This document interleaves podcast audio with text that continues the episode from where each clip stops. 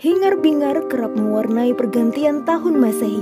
Namun, apakah hingar-bingar sudah cukup mewakili sukacita menyambut momen pergantian tahun? Apakah pergantian tahun Hijriah tak boleh kalah meriah?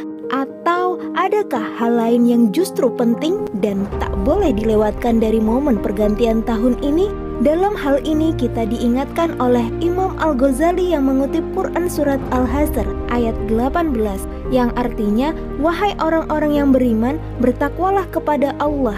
Hendaklah setiap orang memperhatikan apa yang telah diperbuatnya untuk hari esok. Bertakwalah kepada Allah, sungguh Allah Maha Mengetahui apa yang kamu kerjakan." Ayat ini mengandung keutamaan muhasabah dan mengisyaratkan kita untuk selalu melakukan muhasabah atau refleksi diri atas perbuatan yang telah dilakukan.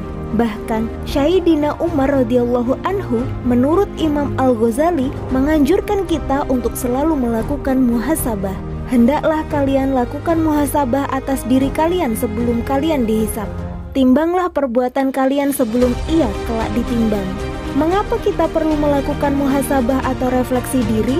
Jawabannya adalah karena karakteristik waktu yang berjalan begitu cepat, bahkan tanpa disadari kini sudah berada di awal tahun Hijriah. Awal tahun yang hadir untuk menggantikan lembaran-lembaran lama dengan lembaran yang baru. Sebagaimana firman Allah Ta'ala yang artinya pada hari ketika mereka melihat hari kiamat itu, mereka merasa seakan-akan hanya sebentar saja tinggal di dunia pada waktu sore atau pagi hari. Imam Al-Manawi berkata, "Waktu adalah pedang. Jika kau tidak pandai memainkannya, maka ia akan memotongmu. Jika waktu yang akan datang tidak kita manfaatkan untuk beramal solih, maka bisa dipastikan amal yang salah serta maksiatlah yang akan kita lakukan."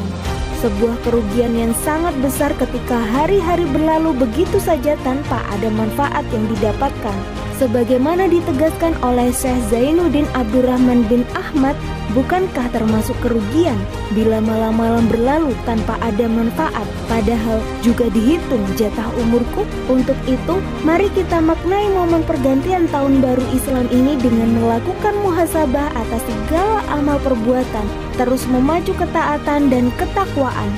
Semoga kita bisa memanfaatkan waktu yang masih kita miliki dengan melakukan amal-amal solih terbaik.